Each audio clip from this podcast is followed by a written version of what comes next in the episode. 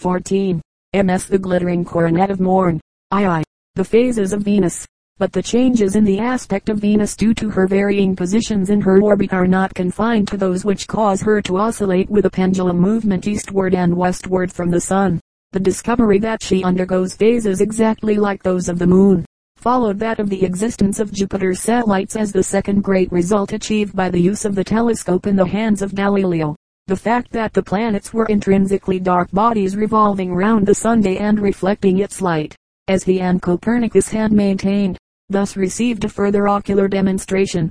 The Florentine astronomer describes in a letter to a friend how the planet, after emerging from superior conjunction as a morning star, gradually loses her rotundity on the side remote from the luminary, changing first to a half sphere and then to a waning crescent, until, after passing through the stage of absolute extinction when intervening between us and the Sunday she reappears as a morning star, and undergoes the same series of transformations in inverse order. The revelation was indeed so novel and unexpected, that when the slight deformation of the planet's shape was first detected by him, he did not venture to announce it in plain terms but veiled it, according to the prevailing fashion of the time, under a Latin anagram.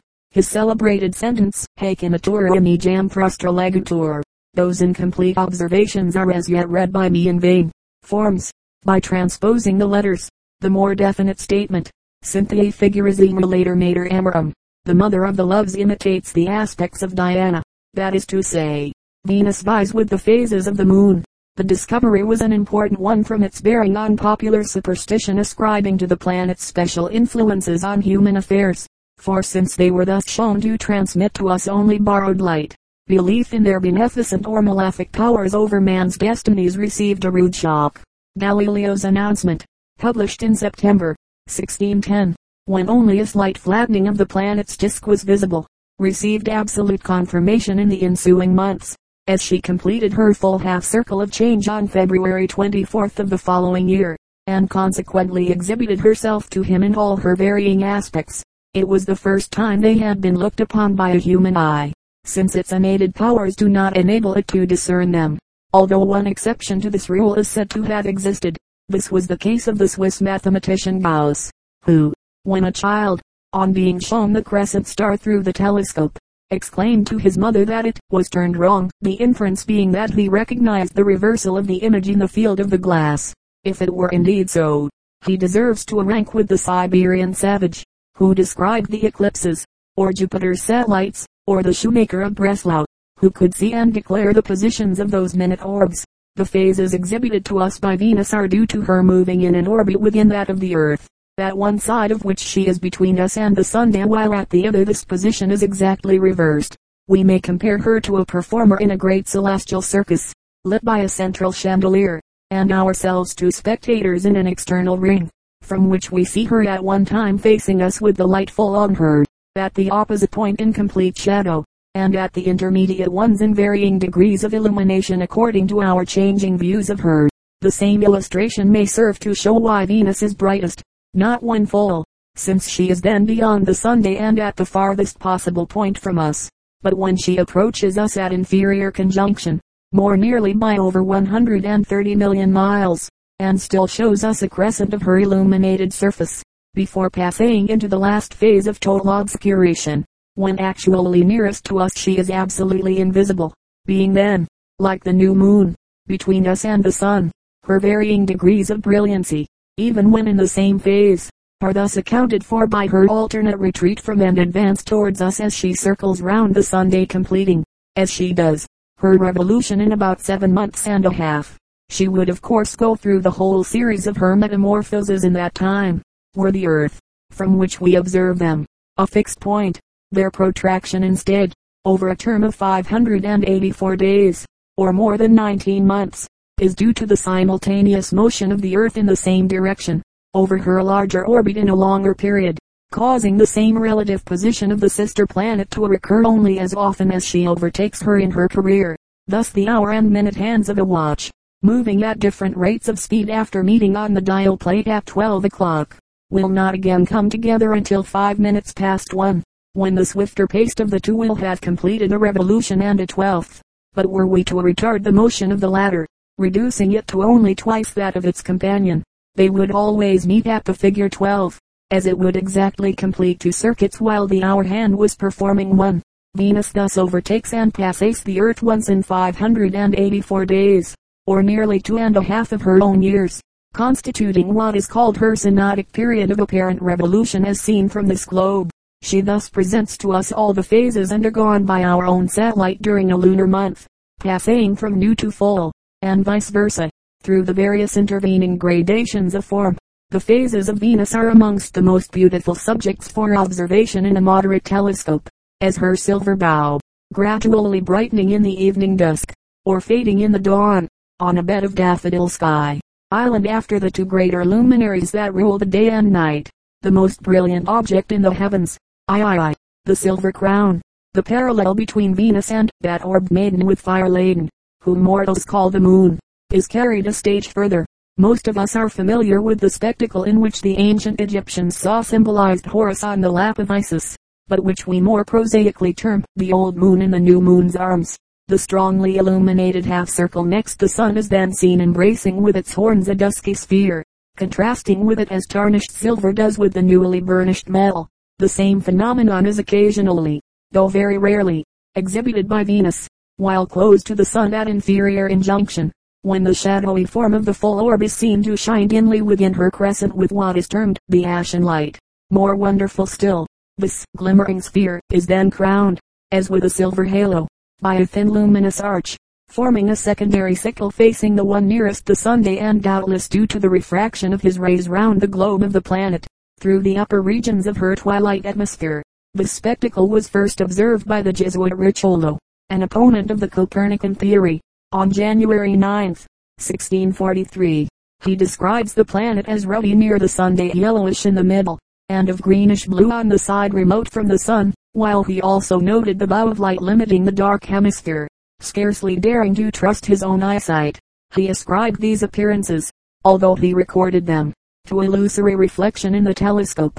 They were again seen, however, by Derham about 1715, and six years later by Kirch, in Berlin, who has the following entry in his diary for Saturday, June 29, 1721. I found Venus in a region where the sky was not very clear. The planet was narrow, and I seemed to see its dark side, though this is almost incredible. The diameter of Venus was 65, and its sickle seemed to tremble in the atmospheric vapors. Again, on March 8, 1726, he records a similar observation. We observed Venus with the 26-foot telescope. I perceived her dark side, and its edge seemed to describe a smaller circle than that of the light side as is the case of the moon. This effect is due to irradiation, that is to say, to the glare from a bright surface, giving a deceptive enlargement to its apparent area. He again saw the dark side of the planet in October, 1759, as did Harding at Goettingen, with Herschel's 10-foot reflector, on January 24, 1806. This latter observer saw it on this occasion stand out against the background of the sky as of a pale ashen green while on February 28 following, it seemed to him of a pale reddish gray, like the color of the eclipsed moon, that the latter body should send to us from her nocturnal shadows sufficient light to be visible is easily explicable, since she is then flooded with earth light reflected on her from a surface thirteen and one half times greater than her own, and probably casting on her an illumination transcending our full moonlight in the same proportion. But the secondary light of Venus admits of no such explanation since earth light on her surface, diminished by one twelve thousandth part compared to what it is on that of the moon, would be quite insufficient to render her visible to our eyes. The phenomenon was therefore adduced as an argument for the habitability of the planets by Gruithuisen, of the Munich Observatory, who, writing early in this century, suggested that the ashen light of Venus might be due to general illuminations in celebration by her inhabitants of some periodically recurring festivity. The materials for a flare-up on so grand a scale would, he thought, exist in abundance, as he conjectured the vegetation of our planetary neighbor to be more luxuriant than that of our Brazilian forests. The phosphorescence of the Aphroditean oceans, warm and teeming with life, as they are held to be by Zollner, was advanced as an explanatory hypothesis, with scarcely more plausibility, by Professor Safarik. While others have resorted to the supposition of atmospheric or electrical luminosity producing on a large scale some such display as that of the aurora borealis.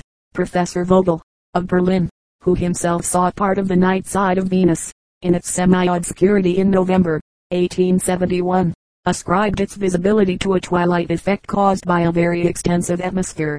The light thus transmitted to us by aerial diffusion and giving the ashen light, is reflected sunlight, while that sent by the luminous arc on its edge is direct sunlight, refracted, or bent round to us, from behind the planet.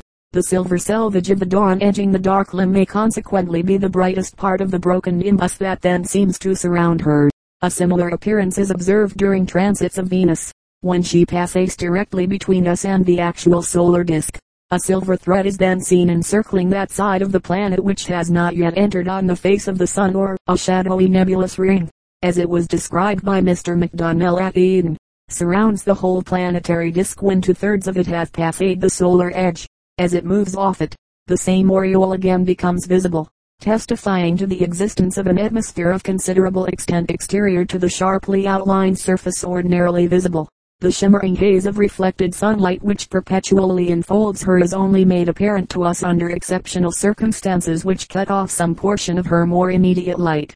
Just as we see the motes in the air illuminated by a candle if we hide the actual flame from our eyes. The perennial twilight which seems to reign over the nocturnal hemisphere of Venus may compensate, perhaps, for the want of a satellite to modify its darkness. The great prolongation at other times of the horns of her crescent, so as to embrace almost her entire circumference with a tenuous ring of light, is doubtless due to the same cause, as their visibility should otherwise be limited to a half segment of a circle. The regions thus shining to us are obviously those on which the sun has not yet set his appearance above the horizon being prolonged, as in our own case, by refraction, though to a much larger extent. The magnitude of the sun's disk as seen from Venus, a third larger than it appears to us, is also adduced by Mr. Proctor in his posthumous work, The Old and the New Astronomy, edited and completed by Mr. A. C. Ranyard, as an element in extending the illumination of Venus to more than a hemisphere of her surface as his diameter there is 4414 degrees a zone of more than 22 degrees wide outside the sunward hemisphere as he thinks illuminated by direct though partial sunlight. The orb being throughout this tract still partially above the horizon. The group of bodies which cluster around our sun forms a little island, so to speak, in the extent of infinite space. We may illustrate this by a map in which we shall endeavor to show the stars placed at their proper relative distances. We first open the compasses one inch and thus draw a little circle to represent the path of the earth. We are not going to put in all the planets. We take Neptune, the outermost, at once. To draw its path I open the compasses to 30 inches, and draw a circle with that radius. That will do for our solar system, though the comets no doubt will roam beyond these limits. To complete our map we ought of course to put in some stars. There are a hundred million to choose from, and we shall begin with the brightest. It is often called the dog star but astronomers know it better as Sirius. Let us see where it is to be placed on our map. Sirius is beyond Neptune, so it must be outside somewhere. Indeed, it is a good deal further off than Neptune, so I try at the edge of the drawing board. I have got a method of making a little calculation that I do not intend to trouble you with, but I can assure you that the results it leads me to are quite correct. They show me that this board is not big enough. But could a board which was big enough fit into this lecture theater? Here, Again, I make my little calculations, and I find that there would not be room for a board sufficiently great. In fact, if I put the sun here at one end, with its planets around it, Sirius would be too near on the same scale if it were at the further corner. The board would have to go out through the wall of the theater, out through London. Indeed, big as London Island it would not be large enough to contain the drawing board that I should require. It would have to stretch about 20 miles from where we are now assembled. We may therefore dismiss any hope of making a practical map of our system on the scale if Sirius is to have its proper place. Let us, then, take some other star. We shall naturally try with the nearest of all. It is one that we do not know in this part of the world, but those that live in the southern hemisphere are well acquainted with it. The name of the star is Alpha Centauri. Even for this star we should require a drawing three or four miles long if the distance from the earth to the sun is to be taken as one inch. You see what an isolated position our sun and his planets occupy. The members of the family are all close together, and the nearest neighbors are situated at enormous distances. There is a good reason for this separation. The stars are very pretty and perfectly harmless to us where they are at present situated. They might be very troublesome neighbors if they were very much closer to our system. It is therefore well they are so far off. They would be constantly making disturbances in the sun's family if they were near at hand.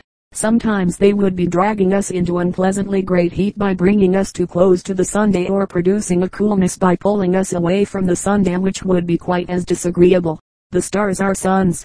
We are about to discuss one of the grandest truths in the whole of nature. We have had occasion to see that this sun of ours is a magnificent globe immensely larger than the greatest of his planets, while the greatest of these planets is immensely larger than the surf. But now we are to learn that our sun island indeed, only a star not nearly so bright as many of those which shine over our heads every night. We are comparatively close to the Sunday so that we are able to enjoy his beautiful light and cheering heat. Each of those other myriads of stars is a Sunday and the splendor of those distant suns is often far greater than that of our own. We are, however, so enormously far from them that they appear dwindled down to insignificance. To judge impartially between our sun or star and such a sun or star as Sirius we should stand halfway between the two. It is impossible to make a fair estimate when we find ourselves situated close to one star and a million times as far from the other.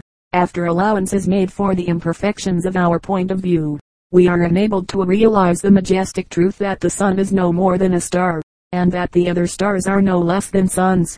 This gives us an imposing idea of the extent and magnificence of the universe in which we are situated. Look up at the sky at night you will see a host of stars. Try to think that every one of them is itself a sun. It may probably be that those suns have planets circling round them, but it is hopeless for us to expect to see such planets. Were you standing on one of those stars and looking towards our system, you would not perceive the sun to be the brilliant and gorgeous object that we know so well. If you could see him at all, he would merely seem like a star, not nearly as bright as many of those you can see at night. Even if you had the biggest of telescopes to aid your vision, you could never discern from one of these bodies the planets which surround the sun. No astronomer in the stars could see Jupiter, even if his sight were a thousand times as powerful as any sight or telescope that we know. So minute an object as our Earth would, of course, be still more hopelessly beyond the possibility of vision. The number of the stars, to count the stars involves a task which lies beyond the power of man to accomplish. Even without the aid of any telescope, we can see a great multitude of stars from this part of the world. There are also many constellations in the southern hemisphere which never appear above our horizon. If, however, we were to go to the equator, then, by waiting there for a twelve month, all the stars in the heavens would have been successively exposed to view. An astronomer, who owed, with the patience to count them, enumerated about 6,000. This is the naked eye estimate of the star population of the heavens, but if instead of relying on an aided vision, you get the assistance of a little telescope, you will be astounded at the enormous multitude of stars which are disclosed. An ordinary opera glass or binocular is a very full instrument for looking at the stars in the heavens. If you employ an instrument of this sort, you will be amazed to find that the heavens teem with additional hosts of stars that your unaided vision would never have given you knowledge of. Any part of the sky may be observed, but, just to give an illustration, I shall take one special region, namely, that of the Great Bear figure 1. The seven well-known stars are here shown, four of which form a sort of oblong, while the other three represent the tail. I would like you to make this little experiment, on a fine clear night. Count how many stars there are within this oblong, they are all very faint, but you will be able to see a few, and, with good sight, and on a clear night, you may see perhaps 10. Next take your opera glass and sweep it over the same region. If you will carefully count the stars it shows, you will find fully 200, so that the opera glass has, in this part of the sky, revealed nearly 20 times as many stars as could be seen without its aid. As 6,000 stars can be seen by the eye all over the heavens, we may fairly expect that 20 times that number that is to say, 120,000 stars could be shown by the opera glass over the entire sky. Let us go a step further, and employ a telescope, the object glass of which is 3 inches across. This is a full telescope to have, and, if a good one, will show multitudes of pleasing objects, though an astronomer would not consider it very powerful. An instrument like this, small enough to be carried in the hand, has been applied to the task of enumerating the stars in the northern half of the sky, and 320,000 stars were counted. Indeed, the actual number that might have been seen with it is considerably greater, for when the astronomer Argelander made this memorable investigation he was unable to reckon many of the stars in localities where they lay very close together. This grand count only extended to half the sky, and, assuming that the other half is as richly inlaid with stars, we see that a little telescope like that we had supposed will, when swept over the heavens, reveal a number of stars which exceeds that of the population of any city in England except London. It exhibits more than 100 times as many stars as our eyes could possibly reveal. Still, we are only at the beginning of the count. The very great telescopes add largely to the number. There are multitudes of stars which in small instruments we cannot see, but which are distinctly visible from our great observatories that telescope would be still but a comparatively small one which would show as many stars in the sky as there are people living in the mighty city of London, and with the greatest instruments. The tale of stars has risen to a number far greater than that of the entire population of Great Britain. In addition to those stars which the largest telescopes show us, there are myriads which make their presence evident in a wholly different way. It is only in quite recent times that an attempt has been made to develop fully the powers of photography in representing the celestial objects. On a photographic plate which has been exposed to the sky in a great telescope the stars are recorded by thousands. Many of these may, of course, be observed with a good telescope, but there are not a few others which no one ever saw in a telescope, which apparently no one ever could see, though the photograph is able to show them. We do not, however, Employ a camera like that which the photographer uses who is going to take your portrait. The astronomer's plate is put into his telescope, and then the telescope is turned towards the sky. On that plate the stars produce their images, each by its own light. Some of these images are excessively faint, but we give a very long exposure of an hour or two hours. Sometimes as much as four hours exposure is given to a plate so sensitive that a mere fraction of a second would sufficiently expose it during the ordinary practice of taking a photograph in daylight. We thus afford sufficient time to enable the fainter objects to indicate their presence upon the sensitive film. Even with an exposure of a single hour a picture exhibiting 16,000 stars has been taken by Mr. Isaac Roberts, of Liverpool. Yet the portion of the sky which it represents is only one ten thousandth part of the entire heavens. It should be added that the region which Mr. Roberts has photographed is furnished with stars in rather exceptional profusion. Here, at last, we had obtained some conception of the sublime scale on which the stellar universe is constructed. Yet even these plates cannot represent all the stars that the heavens contain. We had every reason for knowing that with larger telescopes, with more sensitive plates, with more prolonged exposures, ever fresh myriads of stars will be brought within our view. You must remember that every one of these stars is truly a Sunday lamp, as it were, which doubtless gives light to other objects in its neighborhood as our sun sheds light upon the surf and the other planets. In fact, to realize the glories of the heavens you should try to think that the brilliant points you see are merely the luminous points of the otherwise invisible universe. Standing one fine night on the deck of a Cunarder we pass passed in open ocean another great Atlantic steamer. The vessel was near enough for us to see not only the light from the masthead but also the little beams from the several cabin ports, and we could see nothing of the ship herself. Her very existence was only known to us by the twinkle of these lights. Doubtless her passengers could see, and did see, the similar lights from our own vessel, and they probably drew the correct inference that these lights indicated a great ship. Consider the multiplicity of beings and objects in a ship, the captain and the crew, the passengers, the cabins, the engines, the boats, the rigging, and the stores.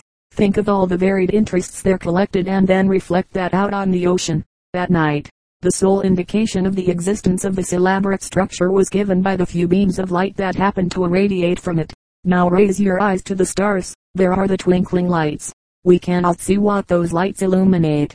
We can only conjecture what a told wealth of non-luminous bodies may also lie in their vicinity. We may, however, feel certain that just as the few gleaming lights from a ship are utterly inadequate to give a notion of the nature and the contents of an Atlantic steamer, so are the twinkling stars utterly inadequate to give even the faintest conception of the extent and the interest of the universe.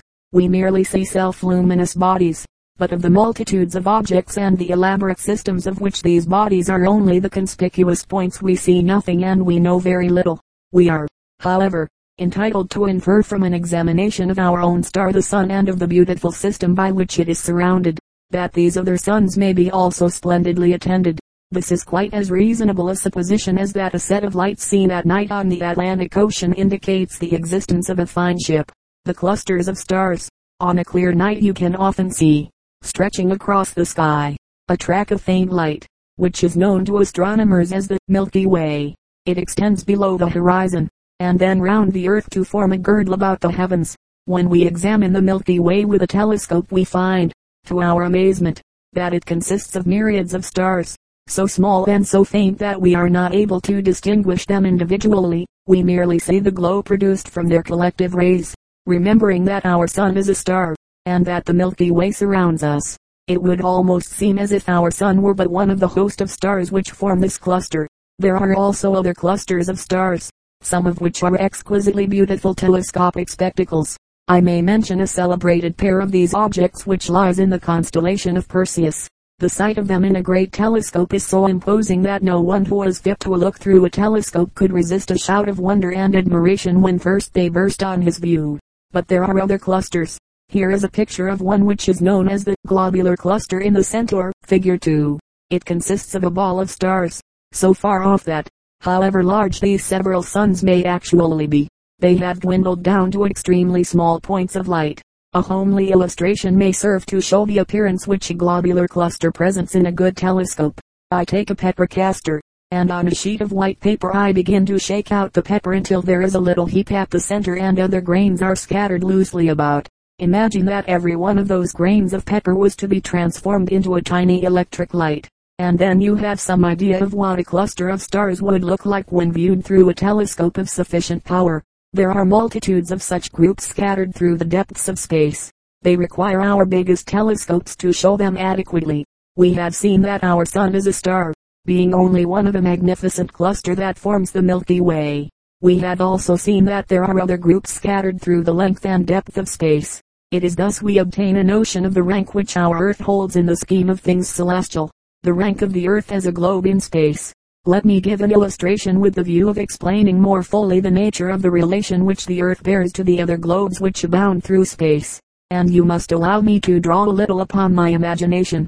I shall suppose that the mails of our country extend not only over this globe, but that they also communicate with other worlds, that postal arrangements exist between Mars and the earth, between the sun and Orion in fact, everywhere throughout the whole extent of the universe we shall consider how our letters are to be addressed. Let us take the case of Mr. John Smith, merchant, who lives at 1001 Piccadilly, and let us suppose that Mr. John Smith's business transactions are of such an extensive nature that they reach not only all over this globe, but away throughout space. I shall suppose that the firm has a correspondent residing let us say in the constellation of the Great Bear, and when this man of business wants to write to Mr. Smith from these remote regions, what address must be put upon the letter, so that the Postmaster General of the Universe shall make no mistake about its delivery. He will write as follows, Mr. John Smith, 1001 Piccadilly, London, England, Europe, Earth, near the Sunday Milky Way, the Universe. Let us now see what the several lines of this address mean. Of course we put down the name of Mr. John Smith in the first line, and then we will add 1001 Piccadilly for the second. But as the people in the Great Bear are not likely to know where Piccadilly Island we shall add London underneath. As even London itself cannot be well known everywhere, it is better to write England. This would surely find Mr. John Smith from any post office on this globe. From other globes, however, the supreme importance of England may not be so immediately recognized, and therefore it is as well to add another line, Europe. This ought to be sufficient, I think for any post office in the solar system. Europe is big enough to be visible from Mars or Venus, and should be known to the post office people there, just as we know and have names for the continents on Mars. But further away there might be a little difficulty. From Uranus and Neptune the different regions on our Earth can never have been distinguished, and therefore we must add another line to indicate the particular globe of the solar system which contains Europe. Mark Twain tells us that there was always one thing in astronomy which specially puzzled him, and that was to know how we found out the names of the stars. We are, of course, in hopeless ignorance.